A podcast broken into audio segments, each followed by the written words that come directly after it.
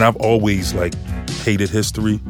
Um, you know, and I was actually talking to my mom about that earlier. I can't stand. We we both realize why we didn't like history, why we weren't like, you know, uh, trying to unpack it the way we we you know a lot of people do. Like because it's so painful. It's painful because yes, it's painful, but it's also the way it's been taught to us. We know that it was a fucking lie. I'm associating black with dirt. I'm associating black with nothing. I'm associating black with with you know everything negative and bad. But right. white is like angelic. White is clean, mm-hmm. right?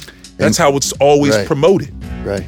And we actually have a friend who, um, you know, has said that she's interested in re-imbuing blackness with beauty. You know, like mm. what are all the beautiful things that happen in the dark? You know, plants grow in the dark, and like, you know, there's sex in the dark, and there's procreation, and there's life. You know, life forming, and um, you know, um, life came out of darkness. Right.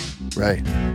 You know, and that's and that's the thing. But it's a trip though to to actually talk about it Mm-hmm. You know what I mean? Because yeah. if you talk about it outside of, you know, like proper context, mm-hmm. then you know, people are like, what the fuck are you talking about? Like well, you're crazy. Right. Well, I mean, I think it's I think it's so useful to talk about it because we're kind of like, you know, engaging that neuroplasticity of like, you know, being able to change the language that we use and be able to create meaning uh, where before maybe meaning was imposed upon us. Right. Now we create our own conversation. Exactly. We create our own meaning. Exactly.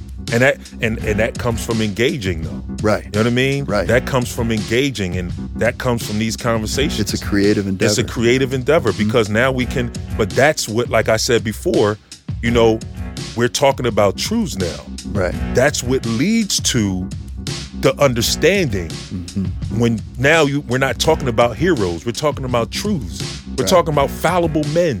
Right. You know what i mean? Mm-hmm. men that were not fucking perfect. Mm-hmm. okay? So that has to be stated.